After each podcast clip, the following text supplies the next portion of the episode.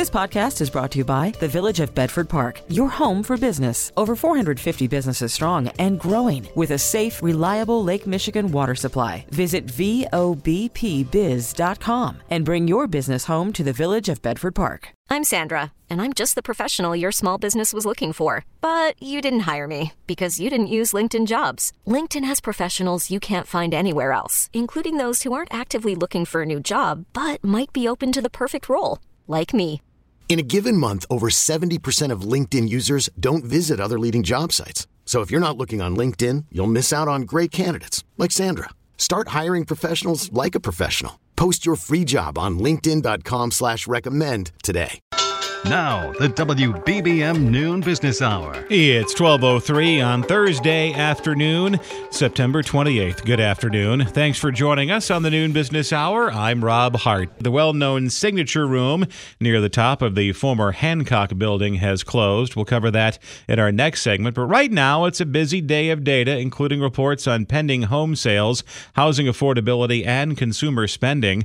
Joining us on the Village of Bedford Park business line reminding you to bring your business home is Gus Faucher, Chief Economist, PNC Financial Services, based in Pittsburgh. Gus, thank you for joining us today. And this is uh, uh, an interesting statistic. Is that is it's this is the toughest it's been to afford a home in 15 years. Of course, that was right before the bottom fell out of the housing market and took uh, nearly a decade to recover. And it's it's a combination, Gus. It sounds like of high mortgage rates and a lot of homeowners who are locked into those uh, great rates they got at the height of the pandemic.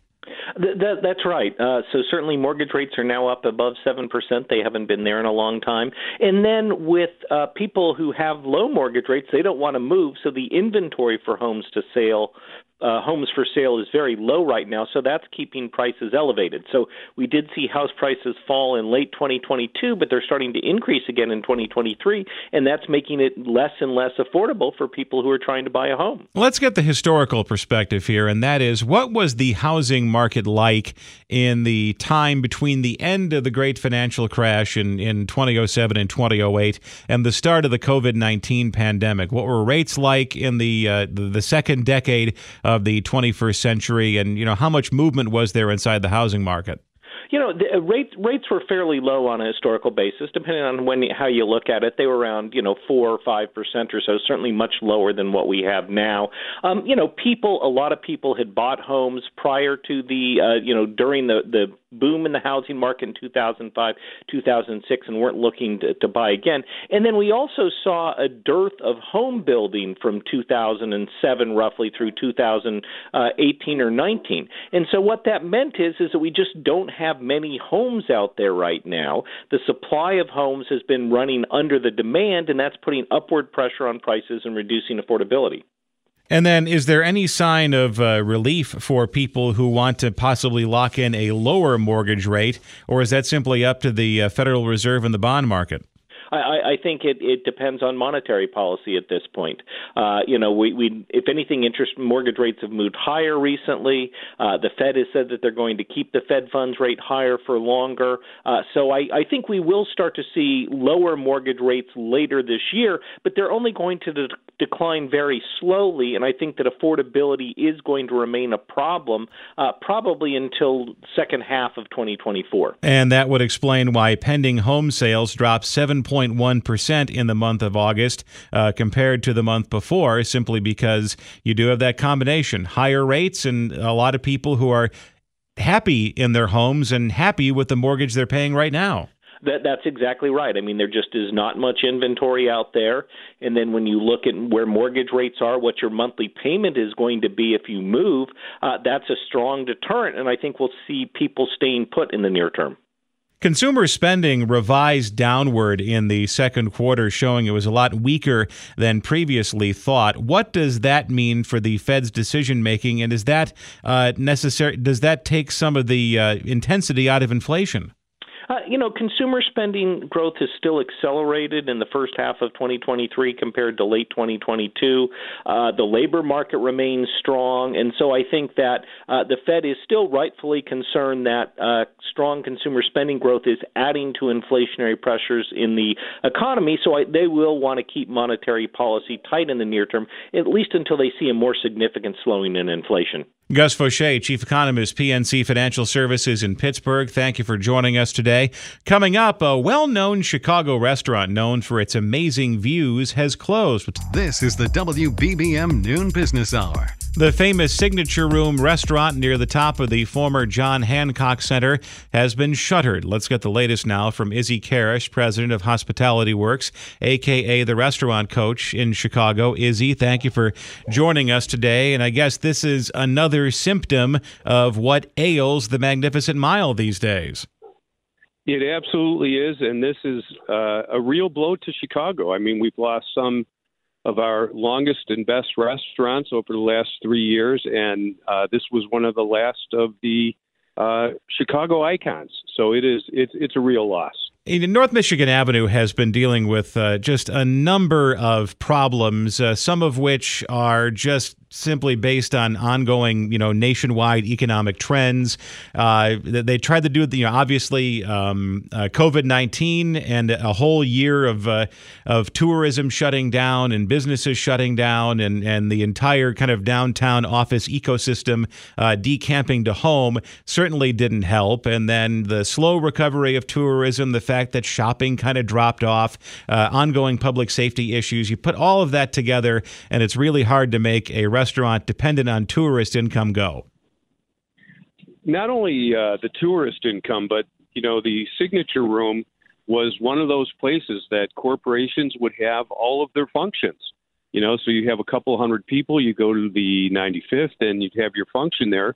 But what's happening today, you know, ever since COVID, very few people are are working downtown. There's no those corporate functions essentially have gone away. So a lot of that uh, additional business, the uh, banquets, the special occasions for big companies, uh, that's gone down. And certainly, you know, there's a lot less people in Chicago during the week. I mean, people are working three days a week, and uh, and then they're not sticking around. So uh, that, and uh, of course, you know, so they, their sales are down, and uh, labor cost is up 20 or 30 percent in the last two years. That is very hard to sustain. It, it's an interesting trend, too, Izzy, about just restaurants with a view in Chicago because last year, the Mid America Club at the top of the Aon Center, the former Standard Oil building, announced it was closing its doors, which just leaves the Metropolitan Club in the former Sears Tower as a place where you can dine above the clouds. And uh, it, the, the, the, the, property owner is putting this space uh, up for lease. Someone else else can make a turn it into a restaurant, but does it potentially have a future as a private club, or could it be a premium dining location once again? You know, it it could be, but uh, again, that that rent is going to be substantially uh, higher, and uh, and somebody could end up having similar problems to what the 95th is going through today. So they may have to, if it's going to be, you know, a restaurant, uh, turn it into something that uh, is going to pull people in on a regular basis. And I'm not quite sure what that magic formula is today uh, based on everything. Izzy, you are the restaurant coach, and so you've probably uh, dealt with some distressed properties in the past. But based on your experience and also based on uh, your conversations, I would imagine, with uh, restaurateurs across Chicago, uh, what are some things that need to happen uh, to really reverse the fortunes of North Michigan Avenue, which is kind of taken its lumps over the last couple of years? You know, it has. And, you know, some of the things that I've seen, some of the things that our clients are doing when we are struggling at all of our different spaces, large spaces especially, uh, we're going to the landlord and saying, look, we, we just can't sustain this. We need, you know, a partnership, some help to lower some of our costs. Can you lower our rent for X amount of time? Can we defer things, whatever it is it takes to get people through? But if, you know, all things being the same all the time, the only option is to, uh, and we've done this at some larger spaces, is uh, renegotiate the space and cut our space in half, um, just to keep uh, keep the restaurant going. So these are tough things, but it, uh, a good restaurateur is going to try to work with their landlord, the city government, you know, anybody else they can to, to come in and, and help them out. Otherwise, we're going to have more and more of these closings, and we're not going to be left with, uh, you know, any of the great restaurants that Chicago has been known for. Izzy Kharasch, president of Hospitality Works, aka the restaurant coach in Chicago. Thank you for joining us today. Coming up next, the strike by the United United Auto Workers is expected to expand. Credit, debit, and totally free. The WBBM Noon Business Hour continues. We're set to learn tomorrow the next move in the strike against the big three automakers in Detroit. Let's get an update from Jeff Gilbert, CBS News automotive correspondent based in Detroit. Jeff, thank you for joining us today. So this is the strategy going forward. Every Friday morning, they're going to announce which plants are going to be hit by a job action. Now, does this mean that the uh, facilities uh, that were struck last week will go back to work starting tomorrow? No, I've heard from sources within the union that they don't plan to send anybody back to work, that this is just going to be a steady escalation of the strike with more facilities added, not necessarily on a weekly basis. They could speed this up if they wanted to or slow it down, but that's the idea, just sort of turn up the temperature as we go. The two parts facilities in the Chicago area are the two so far that have been affected by the UAW strike. Now, last week, uh, UAW leadership announced that uh, Ford would not be a part of that week's job actions because there was some progress on talks. Is that still the case? Well, that was the case last week. We'll have to wait till tomorrow morning to see what UAW President Shawn Fain says. Some observers tell me that they think that Ford probably will be hit this week just because we haven't seen any huge progress since last week. So the union may feel it needs to kind of give Ford a little bit of a jolt. We're talking to Jeff Gilbert, CBS News automotive correspondent based in Detroit. Uh, President Biden did visit the striking auto workers in the Detroit area this week. It's the first time that a president has walked a picket line. And what type of impact did that have, uh, not only on the people participating in the strike, but also on the tone and tenor of the negotiations? It was probably a boost for the people who were on the picket line, probably won't really have any impact on the negotiations. And, by the way, uh, Mr. Biden did not actually walk the picket line. He stood there, shook some hands, and talked to people on the bullhorn. So didn't actually pick up a picket sign and, and walk along with them. And then when it comes to uh, uh, facilities across the country that are being uh, uh that could potentially be struck tomorrow, uh, does it sound like the focus is still on the uh, parts manufacturing facilities, or are they going to move on to more actual factories where they make the cars? I think Shawn Fain likes to keep people guessing, but my guess would be this time it will be actual factories. Probably not the big pickup factories that make the big profits, but factories that are somewhere under that level just so they can have a gradual escalation. So keep a close eye on the Ford plant in Chicago. It could be a target. And then, ver- then very quickly, Jeff, uh, are there signs of movement on the UAW side? Uh, there were some indications that maybe the union mm-hmm. is backing off on some of their wage demands. Well, there's a report today, and I believe it was Bloomberg saying that what the union would really like would be a 30% pay hike. They had been asking for 40%, and the car makers had been offering 20. I mean, that's negotiations. Somebody has got to give, and usually there's some movement on both sides. Jeff Gilbert, CBS News automotive correspondent based in Detroit. Thank you for joining us today. Still ahead in Technology Thursday, a look at some of the best tech jobs of the future. I'm Sandra, and I'm just the professional your small business was looking for. But you didn't hire me because you didn't use LinkedIn jobs. LinkedIn has professionals you can't find anywhere else, including those who aren't actively looking for a new job but might be open to the perfect role, like me. In a given month, over 70% of LinkedIn users don't visit other leading job sites. So if you're not looking on LinkedIn, you'll miss out on great candidates like Sandra. Start hiring professionals like a professional. Post your free job on LinkedIn.com slash recommend today. We get it. Attention spans just aren't what they used to be. Heads in social media and eyes on Netflix. But what do people do with their ears? Well, for one, they're listening to audio. Americans spend 4.4 hours with audio every day. Oh, and you want the proof? Well, you just sat through this ad that's now approaching 30 seconds. What could you say to a potential customer in 30 seconds? Let Audacy put together a media plan tailor made for your unique marketing needs. Advertise with Audacy. Visit ads.audacy.com. This is Chicago's news, traffic, and weather station, News Radio 1059. The WBBM Noon Business Hour continues. Good afternoon. I'm Rob Hart. These are the top stories on News Radio WBBM. Police looked for an armed man who broke into a migrant shelter in the Gage Park neighborhood. A federal government shutdown moves closer to becoming a reality. It's Technology Thursday, a look at the best jobs as the tech industry moves into the future. Peloton and Lululemon announce a five year strategic partnership that is Lululemon.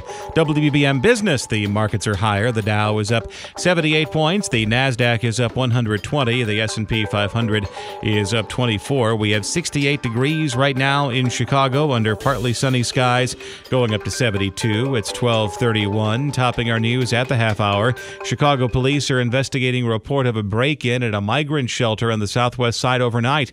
Officers were called at around 2:15 to the Gage Park Field House in the 2400 block of West 55th. Witnesses tell investigators investigators someone with a gun entered the building, but when confronted, the person ran off. No one was hurt. The Senate is marching ahead with a bipartisan approach to prevent a government shutdown, but on the House side, Speaker Kevin McCarthy is facing stiff opposition from members of his own party. I believe we need a stopgap measure to keep government open and that's what we'll propose on Friday to be able to have keep the government open and while at the same time helping us secure the border. The Senate bill would fund the government adding $6 billion for aid to Ukraine and another, another 6 billion for disaster relief in the U.S. It's 1232 as the noon business hour continues. Joining us on the Village of Bedford Park business line is reminding you to bring your business home is Tim Grisky, Senior Portfolio Strategist with Ingalls and Snyder based in New York. Markets are a little little bit higher this afternoon, uh, keying off of a little bit of a recovery rally yesterday afternoon. So, what is driving the markets as we end the month of September? Rob, uh, yeah, we're seeing a, a, rally here in stocks, which is good, a thing always. Uh, the market really has sold off in the last couple of weeks. Uh, it's all because of the Fed uh, lowering their long term expectations uh, for uh, rate cuts. Uh, in other words, they are less likely to cut rates uh, next spring. Um, but you know, this is these are these are just what are called dot plots by the Fed. Uh, there's nothing uh, real about them other than their long-term projections. So, uh, to us, this was not a a sell-off that was going to last, and we're seeing the market rebound nicely today. Well, it seems like uh, as far as investors and traders are concerned, I mean, we're coming to the end of the quarter, so you're going to get the uh, third quarter uh, earnings statements uh, starting next week. So, with the lack of uh, real uh, market movers as far as news and information is concerned, you're just sitting around and just arguing over what you have, what meager information you have until the next big report comes along. Well, I think that that certainly is true. Uh, we have earnings coming up over the next uh, several weeks or next month, even. Uh, you know, we if you look at the last couple of quarters uh, when earnings were reported, companies overwhelmingly surprised on the upside, and we're looking for the same thing to occur this quarter. Uh, in the near term, big economic uh, measure tomorrow is the PCE index. This is the Fed's favorite measure of inflation uh, and it's projected to continue to decelerate. So uh, the Fed's job, uh, or the Fed is doing well with their job to lower rates uh, or to, to lower inflation by uh, keeping rates high. We're talking to Tim Grisky, senior portfolio strategist with, strategist with Ingalls and Snyder, based in New York. Tim, thank you for uh, joining us once again today. And uh, when we talk about uh, uh, personal consumption and also consumer spending, and that was revised down in the second quarter. And how does that fit into the larger Fed fight against inflation? Well, certainly uh, income and spending, uh, which they also report tomorrow, uh, they were lowered, uh, you know, last month, but um, you know they're still at a very strong rate. Our economy continues to uh, plug along at a at a good, decent growth rate, despite high levels of interest rates. Uh, so the economy is strong, companies are strong. We think this is a, a good time to be invested. As far as risk factors are concerned, how big of a risk is a government shutdown come Sunday? Uh, it really is a non issue. I think, in terms of the markets, uh, you might see a knee jerk reaction if there is a shutdown. We've seen this before. Eventually, Congress gets their act together uh, and uh, they, they sign a new bill to uh, allow spending again. Um, you know, we, we go through this markets might have a very short term reaction, but over the longer term, it's really pretty meaningless. Now, there is uh, one potential uh, wrinkle, and that is if there is a government shutdown, all those economic reports that uh, spur discussion segments on the noon business hour and uh, also uh, that everybody relies on uh, won't be available for a couple of days. And how does, th- does that change anything, if at all, especially when you're talking about a Fed that is data dependent? How do they make decisions if there's no data? Well, that's a good question. I think, you know, certainly over the short term, if there is a shutdown, there's lots of disruptions, including economic data. Uh, but then there'll be a catch up uh, when, uh, you know, this shutdown is over, if it, if it ever occurs. Uh, and, you know, we'll, we'll then have the data that should have been released earlier we just really don't worry about the uh, this in terms of its impact on the market. Certainly not longer term. And then one thing that has come roaring back in the last uh, couple of weeks or couple of months, and and if you go to a gas station, you know it has, is the price of oil. It is uh, above uh, ninety dollars a barrel uh, once again. Uh, now ninety one dollars sixty cents, coming off a, a, little bit of a decline today. And, and one thing that's interesting is that even though the price of oil is above ninety dollars a barrel, you don't see the American-based fracking companies racing into the breach to take advantage of those elevated prices because, uh, as far as they're concerned, uh, they know if uh, Saudi Arabia decides to turn the spigot back on, uh, they're going to be in a world of hurt. Yeah, the you know the exploration development companies, the pipelines, and all that, you know, they are not uh, really trying to find new oil over on an overwhelming basis. Uh, you know, they see the long term, and the long term means less and less fossil fuels.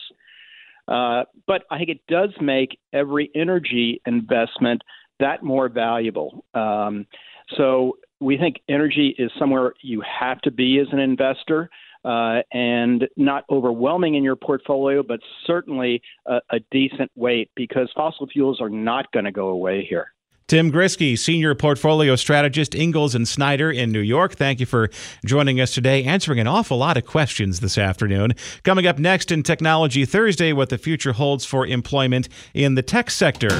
Cashing in with conversation. The WBBM Noon Business Hour continues. It's Technology Thursday, and this afternoon we're looking at what lies ahead for jobs in the tech industry. We're joined by Michelle Reisdorf, Chicago jobs expert with Robert Half in Chicago. Michelle, thank you for joining us today. And I can't tell you the number of conversations I have had with people here, there, and everywhere where they, the, it, it turns to AI, and regardless of the industry, regardless of the discipline, regardless of how long they have been doing it, they all say, "Well, I'm to I'm to do this until AI takes my job." Whether you're a radiologist or a dentist or a radio news broadcaster or even somebody who uh, runs AI programs for a living. But it seems like there are ways that you can stay ahead of that trend. Absolutely. So, no doubt, generative AI is definitely here to stay. It's not going away. You know, even though there's some out there that, you know, wish it would or are fearing it. And I think the most important thing to understand is that because it's here to stay, we have to embrace it and learn about it and, you know, work it into our jobs. It is not meant to be a replacement. It is meant to enhance many of the tasks that we do. And I think the more we get out there and learn about it and embrace it, the better we will learn it will be for all of us. And if you master the technology of AI, or at the very least have a very good understanding of it and can explain it to other people in layman's terms, it sounds like that could supercharge your career. Absolutely. You know, um, right now we're all learning on how it can embrace our jobs and, you know, automate a lot of things, administrative tasks for us that we don't like doing but it's also creating a lot of new jobs, right? And uh, some people think, well, those jobs are only in technology. You know, if I'm not in technology, then, you know, what will happen to me? That's not true. We are seeing multiple examples of where AI is creating jobs in technology as well as other um, areas. For example, in legal, you know, a lot of times the data that AI is producing does have to be verified and ensure, you know, that it is correct before it's being used um, throughout all of our daily responsibilities. And so sometimes there are legal teams or um, data analysts that are fact checking that work to make sure that what we are using is correct in our day to day. We're talking to Michelle Reisdorf, Chicago jobs expert with Robert Half in Chicago. And in, in some ways, especially in 2023, all companies are tech companies to a certain extent. Exactly. Absolutely. And, and so, the more that we can embrace that, the better it will be for all of us.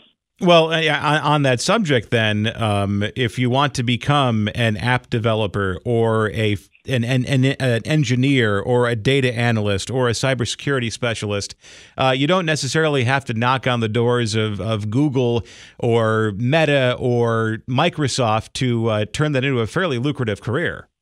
Correct.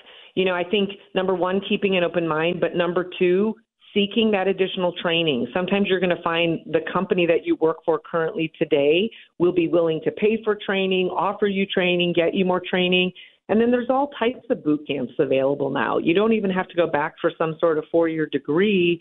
Um, you might find that there just might be a course or a certification that you need to pursue in order to further help you understand how AI impacts all of our jobs. Now, it seems like there are two audiences for this particular interview. For the, the first audience and the most obvious one is someone who may have a 20 year old at home or a 21 year old at home. They're in college right now. They're trying to figure out what am I going to do with my education, and it's get into those fields right now. But let's say you've been in the business for maybe 25 years or 30 years, and you have a, a couple of decades left to run to retirement uh, how much of a pivot do you have to do career wise to make sure you're in one of these lanes?